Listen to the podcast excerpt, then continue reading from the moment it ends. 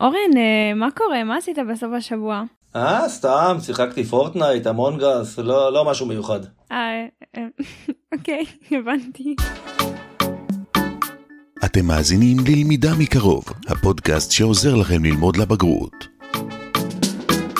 אלמוג מימון, גלית ברון והמורה אורן קשטן ממקיף ז' באשדוד לומדים לבגרות באזרחות.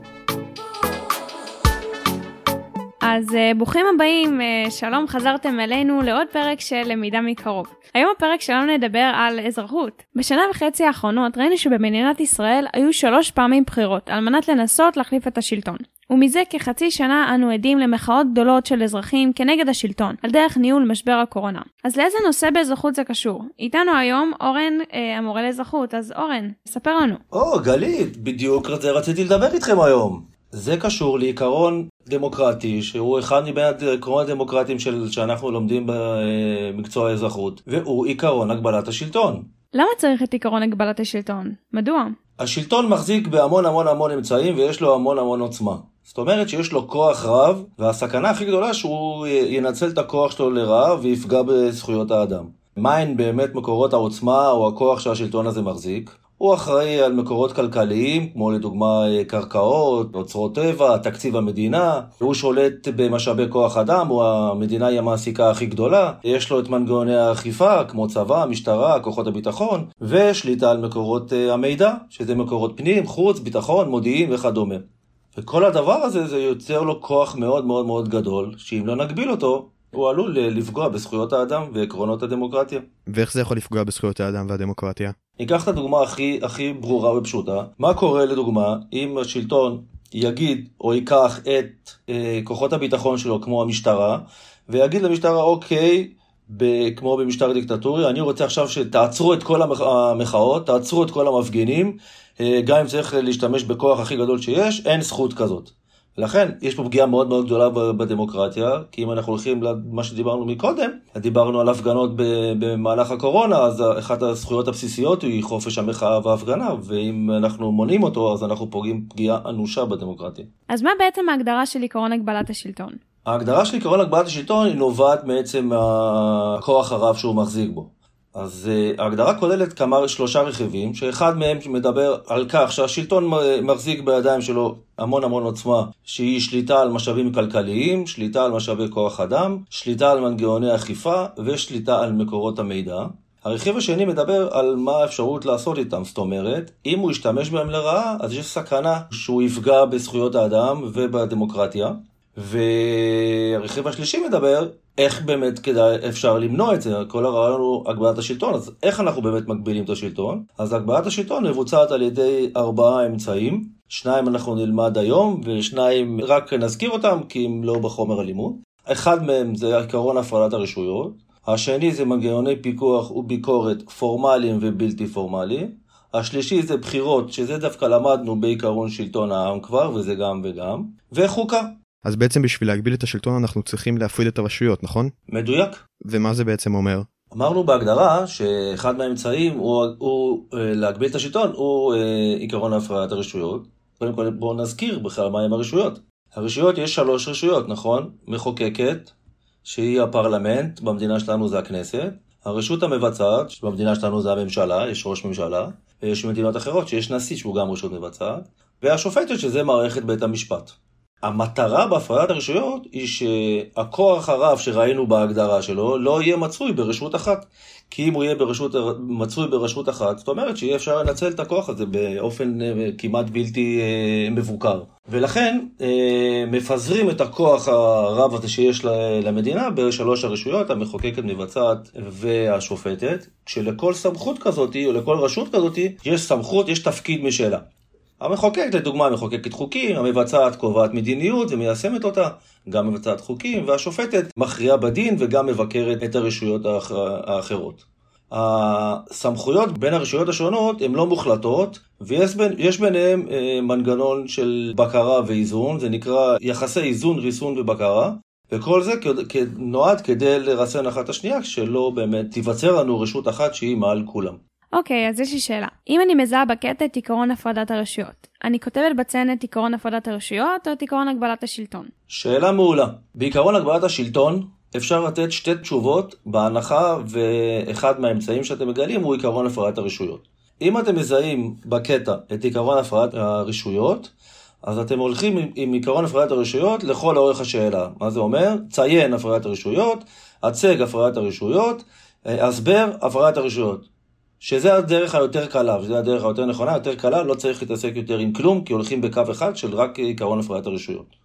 אבל יש גם את האופציה היותר אה, מסובכת, והיא לכתוב שזה עיקרון הגבלת השלטון.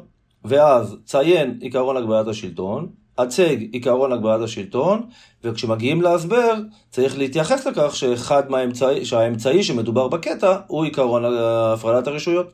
זה קצת יותר מסובך, אבל אפשר גם ככה וגם ככה, איך שנוח לכם. אני, אני ממליץ לכתוב עיקרון הפרדת הרשויות. אוקיי, okay, תודה. אז בעצם יש לנו אמצעי אחד להגבלת השלטון, אבל יש עוד אמצעים? כן, בוודאי. כפי שראינו בהגדרה של עיקרון הגבלת השלטון, יש אה, כמה אמצעים. אה, למדנו אחד ויש לנו עוד אחד ללמוד, כי שניים אה, לא בחומר המיקוד. האמצעי השני שאנחנו נלמד הוא מנגנוני פיקוח וביקורת, ולמנגנונים האלה יש שני סוגים. מנגנון אחד שהוא מנגנון פיקוח פורמלי, ומנגנון שני שהוא מנגנון פיקוח וביקורת בלתי פורמלי. טוב, אז מה ההבדל ביניהם? וההבדל ביניהם נרוץ קודם כל במילה פורמלי ובלתי פורמלי. פורמלי, אם, אם ננסה לחפש מילה נרדפת, זה משהו שהוא רשמי. בלתי פורמלי זה משהו שהוא לא רשמי. אם נשייך את זה למושג, אז נבין שהפורמלי זה אומר שזה משהו שהוא מטעם המדינה, זאת אומרת שיש איזשהו גוף של המדינה, שהוא זה שמפקח על גופים אחרים, והבלתי פור, פורמליים זה שלנו כאזרחים עושים את זה בהתנדבות. אז, אז אמרנו שיש שני מנגנונים, פורמלי ובלתי פורמלי, אנחנו נתחיל במנגנון הפורמלי, שהוא המנגנון הרשמי, שהוסמך לכך בחוק. הגדול ביניהם זה הפרלמנט, איך עושה את זה באמת הפרלמנט? עושה את זה באמצעות האופוזיציה, שהיא תמיד, אה, בדרך כלל מתנגדת למה שעושה הממשלה, הוא עושה את זה באמצעות הצבעות אי אמון, הוא עושה את זה באמצעות שאילתות, שזה שאלות שמפנים לממשלה, הצעות לסדר היום, וכן הלאה וכן הלאה. המנגנון השני הפורמלי הוא נציב פניות הציבור ומבקר המדינה שבישראל זה אותו בן אדם. התפקיד שלו לחקור גופים ברשויות המדינה ולחפש שחיתויות או סדרי שלטון לא תקינים. והגוף השלישי זה מערכת בתי המשפט, כפי שראינו, הרשות השופטת, מערכת בתי המשפט, והיא מבקרת את החלטות הממשלה ואת החוקים של הכנסת. איך באמת עושים את זה? איך באמת עושים את ההגבלה הבלתי פורמלית? מפרסמים אה, דוחות, הנחיות. אה, לדוגמה, אם תחפשו בכל, בכל יום אה, כזה או אחר בגוגל, תכתבו דוח מבקר המדינה, תמיד תמצאו שיש איזשהו דוח שביקר משהו.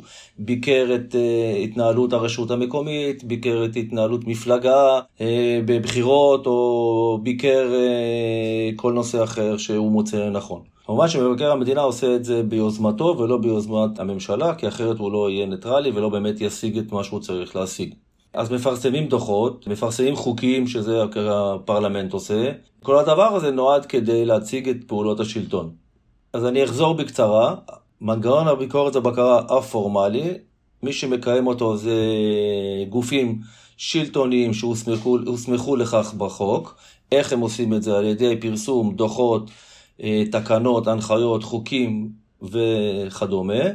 ומהגופים הם הפרלמנט, מבקר המדינה, נציב פניות הציבור ומערכת המשפט. והבלתי פורמליים? המנגנון לביקורת הבלתי פורמלי. נתחיל ונשאל מי עושה אותו. אז את המנגנון לביקורת הבלתי פורמלי עושים אנשים פרטיים, ארגונים פרטיים, גופים פרטיים. איך עושים את זה? באמצעות הפגנות, שביתות, מחאות, הצהרות, בדיוק כמו שאנחנו רואים, מה שהתחלנו בתחילת השיעור, שדיברנו על uh, הפגנות של uh, בעקבות uh, משבר הקורונה, זה בדיוק הדרך של המנגנון הבלתי פורמלי. יש גם צורות נוספות, כמו אומנות, פיסול, שירים, אני מניח שאתם מכירים שיש שירי מחאה, ציורי מחאה, פסלים של מחאה, גם אותם אפשר לראות גם בהפגנות וגם ברשתות. המיוחד במנגנון הבלתי פורמלי שזה בהתנדבות. אמרנו, אמרנו פרטים, ארגונים וכדומה, אבל זה בהתנדבות, זה לא, לא מבחינה חוקית, אלא מתוך רצון של הגוף המבקר, הגוף הפרטי של מבקר, אה, להגביל את השלטון, לפקח עליו ועל החוקיות של הפעולות שלו,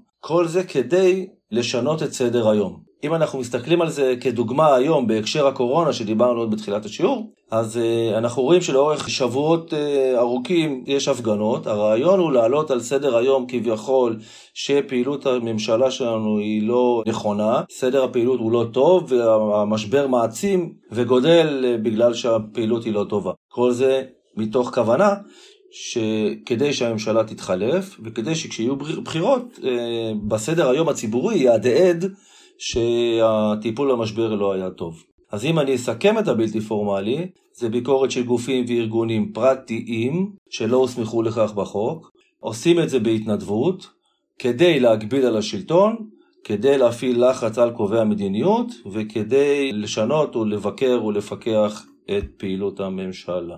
אז איך נראה את זה כשאלה במבחן? שאלה מצוינת. יש שתי אפשרויות, פחות או יותר, של אפשרויות שנראה את זה במבחן, את מנגנוני הפיקוח והבקרה. אחת, כמו כל, כל מושג שיכול להיות, זה הצג את מנגנון הפיקוח והבקרה הפורמלי, או הצג את מנגנון הפיקוח והבקרה הבלתי פורמלי, שזה יכול להיות על כל מושג באזרחות, תמיד. הסוג השני של השאלה יהיה, ציין והצג את סוג מנגנון הפיקוח והביקורת שאנחנו רואים בקטע. ואז התשובה לכך תהיה, או מנגנון פיקוח וביקורת פורמלי, או מנגנון פיקוח וביקורת בלתי פורמלי. ורק לצורך ההסבר של התשובה, ציין מנגנון פיקוח לדוגמה פורמלי, הצג מנגנון פיקוח לדוגמה פורמלי, כל מה שדיברנו בהגדרה. בהסבר אנחנו צריכים להתייחס מה אנחנו רואים בקטע, זאת אומרת אם אנחנו רואים בקטע שמדובר במבקר המדינה, אז בקטע מדובר על מנגנון הפיקוח הפורמלי, מבקר המדינה, ואז ממשיכים בהתייחסות לקטע, למושג. אוקיי, okay, אז אה, בואו נסכם אה, מה שלמדנו עד עכשיו. אני מסכם. למדנו עוד עיקרון דמוקרטי, והוא עיקרון הגבלת השלטון. למדנו את ההגדרה שלו שנובעת מעצם כך שהשלטון מחזיק בעוצמה רבה, והרעיון הוא שאנחנו רוצים להגביל אותו כדי שהוא לא ישתמש בכוח הזה לרעה ויפגע בזכויות האדם. ראינו שיש מספר אמצעים להגבלת השלטון, עקרון הפרעת הרשויות מחלק את הכוח לשלוש רשויות, מחוקקת, מבצעת ושופטת, שלכל אחד סמכות משלה, וביניהם מתקיימים יחסי איזון, ריסון ובקרה. וראינו שיש מנגנוני פיקוח וביקורת פורמליים, זאת אומרת רשמיים, מטעם החוק, ומנגנוני פיקוח בלתי פורמליים, זאת אומרת בהתנדבות של ארגונים ופרטים. יש עוד שני אמצעים שלא למדנו אותם בשיעור הזה, אחד זה הבחירות, שלמדנו אותו בהרחבה בעיקרון שלטון העם, וחוקה שירד מחומר הלימוד לבגרות החורף. אה, אוקיי, תודה אורן. אה, בבקשה, אגב, אה, אוקיי, זה השם שלי, אורן קשטן. טוב, אז הנה הגענו לסיומו של עוד פרק נוסף של למידה מקרוב. תודה אורן שהיית כאן איתנו ולימדת אותנו על עקרון הגבלת השלטון. בכיף. אז תודה רבה לאלמוג מימון על העריכה. תודה רבה לך, גלית ברון, על ההגשה. ותודה רבה לעדי מנצ'ר ולמקסים קונדרטיב. אז אה, אלמוג, אה, מה אתה עשית בסוף השבוע? סתם, גם המונגס עם אורן. רגע, מה? לא הזמנתם אותי? מה? אה, ביי, ביי. תודה שהאזנתם. אנו ממליצים לכם להאזין גם לשאר הפרקים שלנו, ולעקוב אחר עדכונים. בהצלחה.